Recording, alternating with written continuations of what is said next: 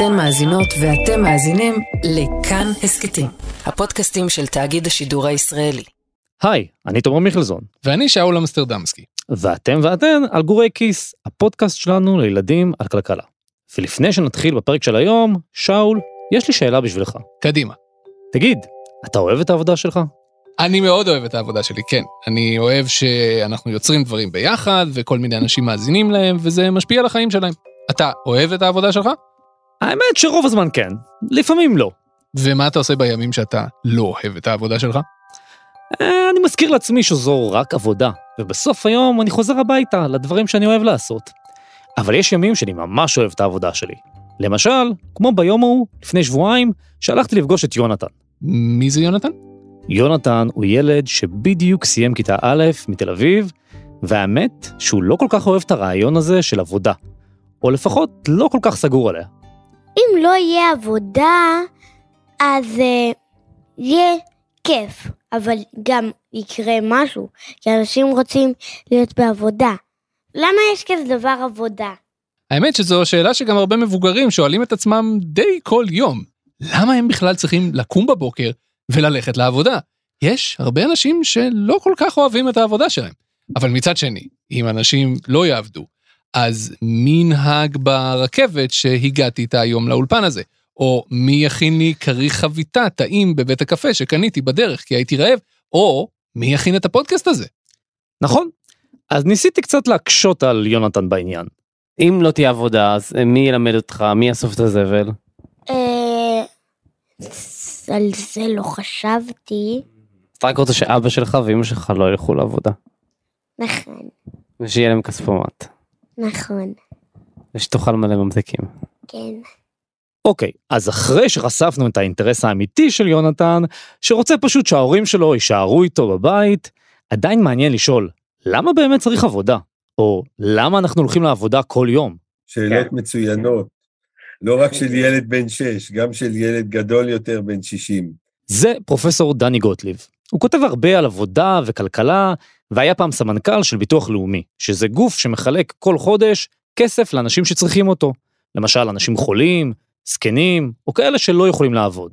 אז אפשר להתחיל מהסיפור של התנ"ך, מגן עדן, שלא היו צריכים לעבוד, ורק לה- להושיט את היד ולהוריד איזה פרי ולאכול, ומכל טוב היה שם, ואז גורשנו מגן עדן ונאלצנו לעבוד בשביל להתקיים.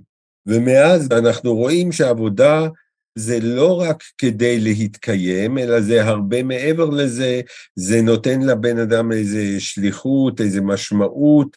אבל רוב הזמן, אצל הרבה מאוד אנשים, אנשים הולכים לעבודה פשוט כדי לקבל משכורת. כלומר, סכום קבוע בכל חודש, שאיתו הם יוכלו לקנות אוכל, בגדים, לשלם על הדירה.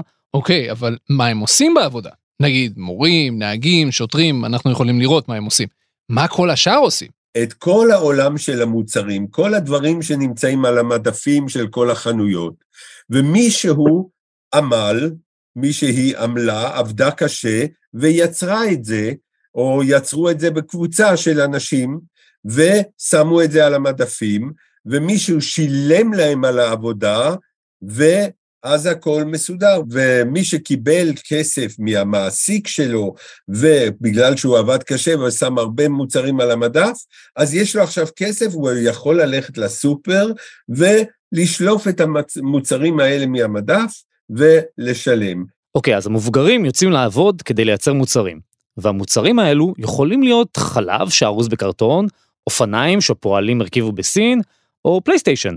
ובכסף שמקבלים כל חודש על ייצור אותם מוצרים, הם יכולים לקנות מוצרים אחרים. בסדר, אבל יונתן אולי צודק, אולי אפשר לעבוד פחות ולייצר פחות. אולי ההורים שלו כן יכולים להישאר איתו יותר בבית. אז האמת, שיש הרבה אנשים שחושבים ככה. ככל שהטכנולוגיה מתקדמת, ויש לנו יותר רובוטים ומכשירים חכמים, יש הרבה עבודות ומקצועות שהופכים להיות מיותרים, או פשוט נעלמים מהעולם. למשל, סנדלרים. פעם היו סנדלרים, אני זוכר כשאני הייתי קטן, אלה אנשים שהיה להם כזה בודקה ברחוב, והיית מביא להם את הנעליים שלך כשהם נהרסו, והם היו מתקנים את הנעליים. היום כבר אין את זה, פשוט קונים נעליים חדשות. או שפעם היו רפתנים, אבל היום יש מכונות שחולבות את הפרות לבד. ויש הרבה אנשים שחושבים שבתוך כמה שנים יש עוד המון מקצועות ועבודות שייעלמו. אם לא יהיו את כל העבודות האלה, איך אנשים ירוויחו כסף? אז ליונתן הייתה הצעה איך לפתור את זה. למה לאנשים לא היה פשוט מכונה שהם נולדו שמוציאה להם כסף? מה הכוונה מכונה שמוציאה כסף? מה, כספומט שלכל אחד יהיה כספומט משלו? שיוציא להם כל הזמן כסף, רק כסף. כל כסף שהם ירצו. תשמע, זה מושלם. הייתי שמח לכספומט קטן כזה בבית, שכל הזמן יוציא לי כסף כמה שאני רוצה. כן, כולנו, אבל זה לא יקרה בקרוב. לא? לא. אבל מה שכן עשוי לקרות זה שכל אחד יקבל כל חודש סכום קטן של כסף מהמדינה. לא המון, קצת. סכום שיעזור לו לחיות קצת יותר טוב, ואולי גם לעבוד פחות. קוראים לזה הכנסה בסיסית לכל. הכנסה בסיסית זה מצב שבו כל בן אדם מבוגר יקבל כסף, סכום שנקבע על ידי איזה שהם חישובים בממשלה, והוא יקבל כל חודש את הסכום הזה, ויעשה עם זה מה שהוא רוצה, בין אם הוא עובד, בין אם הוא לא עובד. למה זה טוב? למה זה טוב? כי אם יש אנשים שאין להם בכלל, והם עניים, והם חיים בעוני, ומאוד קשה להם, אז פתאום יהיה להם יותר קל. תקשיב, זה נשמע מצוין, אבל תגיד, מי ישלם על כל זה? אז לפי דני, יש שתי אפשרויות לשלם על זה. האפשרות הראשונה היא שכולנו נשלם על זה במיסים. מיסים. כן, כל חודש, כל האנשים שעובדים מקבלים שכר על העבודה שלהם. אבל המדינה לוקחת חלק מסוים מהשכר שלהם לעצמה. זה נקרא מיסים. אתה אומר, זה נשמע נורא. זה לא רק נשמע נורא, זה גם מרגיש נורא. זה באמת לא כיף לראות חלק מהכסף שלך לא מגיע אליך. אבל אנחנו משלמים את המיסים האלה בשביל שהמדינה תוכל לתת לנו כל מיני דברים בחזרה. למשל, לשלם שכר למורות והמורים בבית הספר, או לסלול את הכבישים שאנחנו נוסעים עליהם, ועוד המון דברים אחרים. אז דני אומר, אפשר להשתמש בחלק מהמיסים האלה בשביל לשלם לכולם הכנסה בסיסית קטנה כל חודש. רגע, זה נשמע לי קצת מוזר. בשביל מה לקחת ממני כסף, ואז להחזיר לי כסף? יש עוד אפשרות? האפשרות השנייה היא לשנות את הכסף שהביטוח הלאומי כבר היום מחלק לאנשים. הביטוח הלאומי מחלק היום כסף כל חודש לאנשים שלא יכולים לעבוד, או לאנשים חולים, או לזקנים שכבר לא עובדים. אז במקום לחלק רק להם כסף, הביטוח הלאומי יכול לחלק כסף לכולם, כל חודש. לא משנה אם הם עובדים או לא. פשוט פחות כסף, זה הכל. אוקיי, אז כספומט שמוציא כמה כסף שרוצים כבר לא יהיה לי בבית, אבל אפשר לתת לאנשים הכנסה בסיסית. הבנתי, סכום קבוע קטן כל חודש שיעזור להם לחיות יותר טוב ולהיות יותר עם הילדים בבית, כמו שיונתן היה רוצה למשל. יש מדינות שכבר עושות את זה? בהחלט. המדינה הזאת זו אלסקה. אלסקה זאת מדינה בארצות הברית. באלסקה כבר מ-1982, שזה המון שנים, יש סכום שכל אדם מקבל פעם בשנה, והוא צריך לשמור את זה ולחלק את זה לכל הימים שהוא רוצה להשתמש בזה, אבל זה לא הרבה כסף. אני חושב שזה משהו בסביבות ה-200 דולר לשנה, זה לא סכום גדול, אבל הם השתיתו את זה על הרעיון, הם אמרו, בעצם הנפט שאנחנו מוציאים מהאדמה ומוכרים בעולם, זה שייך לכולם הנפט הזה. טוב, 200 דולר בשנה זה בערך 300 שקלים בחודש, ו-300 שקלים בחודש זה אולי נשמע הרבה כשאתה ילד, אבל בתכלס, ישראל היא מדינה מאוד מאוד יקרה. 300 שקלים בחודש זה לא סכום שיעזור למשפחה שלמה. נכון, אבל יש מדינות שקצת יותר התקדמו עם זה והחליטו לעשות ניסוי. הרעיון היום בעולם זה לתת סכום יותר גדול, לתת בערך אה, משהו כמו 2,500 שקל לחודש לכל בן אדם. בפינלנד, ארץ צפונית, עשו ניסוי גדול מאוד, לקחו שתי קבוצות אנשים בצורה מאוד מקרית, לאחת הם נתנו את הכסף הזה, 530 יורו לחודש. יורו זה המטבע באירופה. השנייה הם אמרו לה, תמשיכו ללכת לחפש עבודה, ומה מצאו אחרי שנתיים שעשו את המחקר הזה? שיותר אנשים מהקבוצה של אלה שקיבלו את ההכנסה הבסיסית, קצת יותר הלכו וחיפשו עבודה. וזה קצת מפתיע, כי פעם חשבו שמי שמקבל כסף מהמדינה, פשוט לא ילך לעבוד. אם לך היו משלמים כל חודש ולא היית חייב לעבוד, היית עובד? אה, אני חייב להגיד לך שאני לא בטוח. אני מניח שזה די תלוי כמה היו משלמים לי. אז הניסוי הזה הראה שאם הסכום הזה לא גדול מדי, אז אנשים עדיין הולכים לעבודה. אבל חוץ מזה, הניסוי הראה גם שהסכום הזה ממש עוזר לאנשים לשפר את החיים שלהם.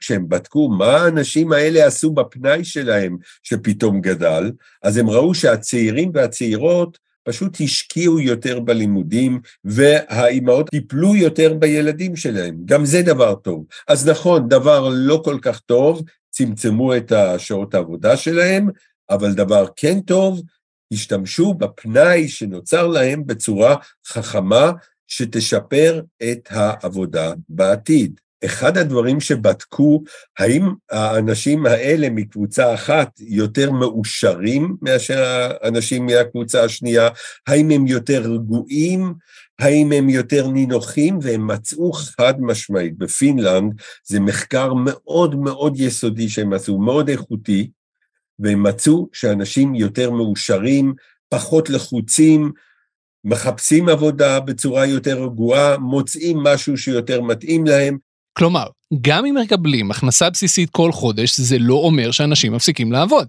וזה מחזיר אותנו לתחילת הפרק הזה. אנשים הולכים לעבודה כי הם חייבים לעבוד ולקבל כסף, זה נכון, אבל גם אנשים שכבר יש להם כסף, או שהם מקבלים כסף מהמדינה, הם ממשיכים לעבוד כי הם גם נהנים מהעבודה שלהם. כן, זה מוזר מאוד, אבל נכון. אז אם המחקר בפינלנד גילה שהכנסה בסיסית זה רעיון טוב, למה לא עושים את זה גם בישראל? אז יש לזה כמה סיבות. קודם כל, פינלנד מאוד שונה מישראל, והמחקר של פינלנד הוא על העם הפיני, שהוא מאוד שונה מהישראלים. אם רוצים לעשות את זה בישראל, צריך לעשות ניסוי דומה גם פה. אבל גם אז זה לא כזה פשוט, כי כמו שאמרנו, כדי לממן מפעל כזה של הכנסה בסיסית לכולם, צריך להשיג הרבה מאוד כסף, ולרוב זה יבוא ממיסים. כלומר, נצטרך לבקש מאנשים, בעיקר עשירים יותר, לשלם יותר על מה שמרוויחים, ולא בטוח שהממשלה תרצה לעשות את זה. לשלם עוד מיסים? כמה יותר? אז דני עשה כל מיני חישובים, והוא מעריך שכדי לתת הכנסה בסיסית בישראל, צריך להעלות את המיסים לאנשים בעלי הכנסות גבוהות בכ-20 אחוזים. אפשר גם להטיל מיסים חדשים, כמו מס ירושה על ירושות גדולות, אבל עדיין זה דורש שהממשלה תחליט שזה מה שחשוב לה, ושהיא מוכנה להעביר חוק מתאים עבור זה. וכרגע זה פשוט לא כזה חשוב או דחוף עבור אף אחד. אז זה לא יקרה בקרוב בישראל. כרגע לא. אלא אם כן... מה? אלא אם כן הרובוטים ישתלטו על הכל ויקחו לנו את כל העבודות. ואז תיווצר אבטלה משמעותית מאוד. ואז הממשלה כן תצטרך לחשוב על פתרונות כמו הכנסה בסיסית, כי להרבה אנשים פשוט לא תהיה עבודה. דני אומר שכדאי להיות ערוכים לתרחיש כזה. תקשיב, זה נשמע מאוד מפחיד, אבל מה הסיכוי שזה באמת יקרה? שיום אחד הרובוטים ישתלטו ויהיו פחות ופחות עבודות. אז האמת שגם אם הטכנולוגיה תתקדם מאוד, לא בטוח שכל העבודות ייעלמו. פעם שפחדו מזה, כשהמציאו את מכונת הקיטור, סוף מאה ה-18, ואז חשבו, זהו, לא יהיה עוד עבודה, המכונות יעשו את הכל. ומה מצאו? שזה מאוד לא היה נכון. כי מה שגדל מאוד, שהקיטור לא יכול לעשות, זה כל מיני שירותים לאנשים. כן, אם אני מרגיש עצוב, אז אני יכול ללכת לדבר עם מישהו ולשלם לו שיקשיב לי, ואם אני uh, רוצה לעשות קצת ספורט, אז אני יכול ללכת למדריכה או למדריך, או לעשות uh, שיעורי יוגה וכולי. יש כל מיני דברים שהמציאו בינתיים, שמי שאז המציא את מכונת הקיטור ומי שחי איתו, לא חשבו על זה בכלל. כלומר, בני אדם תמיד ממציאים לעצמם עבודות חדשות גם כשהטכנולוגיה מתקדמת. נכון, וגם אם הטכנולוגיה תתקדם ולאנשים יהיה הרבה יותר כסף, הם רק ירצו לקנות יותר דברים ולשלם על יותר טיולים ולצאת ליותר חופשות, וזה ייצור עוד ועוד סוגים של עבודות. יש כלכלנים חכמים שאומרים שהכסף שנרוויח מכל הבינה המלאכותית, הוא יהיה כל כך גדול, הוא יעשיר את, ה, את החברה, שאנשים יהיה להם יותר כסף והם ירצו יותר מוצרים, יותר שירותים, ולכן הביקוש למוצרים יגדל. כדי שיהיו מוצרים על המדפים, מישהו צריך לעבוד. בסוף אנחנו תמיד חוזרים לזה. אנשים צריכים לעבוד כי הם צריכים כסף כדי לקנות דברים, אבל הם צריכים וגם רוצים לעבוד כי זה גורם להם לחשוב, ללמוד, לפגוש אנשים ולקבל תחושה של סיפוק ומשמעות בחיים. ולכן, עם כמה שיונתן רוצה שההורים שלו יישארו יותר בבית ופשוט יקבלו כסף מהכספומט של המדינה, יכול להיות שהם גם קצת נהנים בעבודה. כמו שהוא נהנה בקייטנה למשל. אף אחד לא נהנה בקייטנה. אתם ואתן האזנתם לעוד פרק של גורי כיס, שזה פודקאסט הכלכלה לילדים ולילדות מבית חיות כיס. כל הפרקים של העונה הקודמת זמינים בכל אפליקציות הפודקאסטים וגם באתר של החינוכית, ובשבוע הבא, פרק חדש לגמרי של גורי כיס. העורך של גורי כיס הוא תומר מיכלזון. זה אתה. שזה אני, כן, במקרה. המפיקה שלנו היא לי צדוק, עורכת הסאונד שלנו היא רחל רפאלי. ובצוות של חיות כיס תוכלו למצוא גם את אלונה מיצי ואת צליל אברהם. תודה רבה תומר מיכלזון, תודה רבה, שלום סטודמסקי. ותודה רבה לכם שהאזנתם.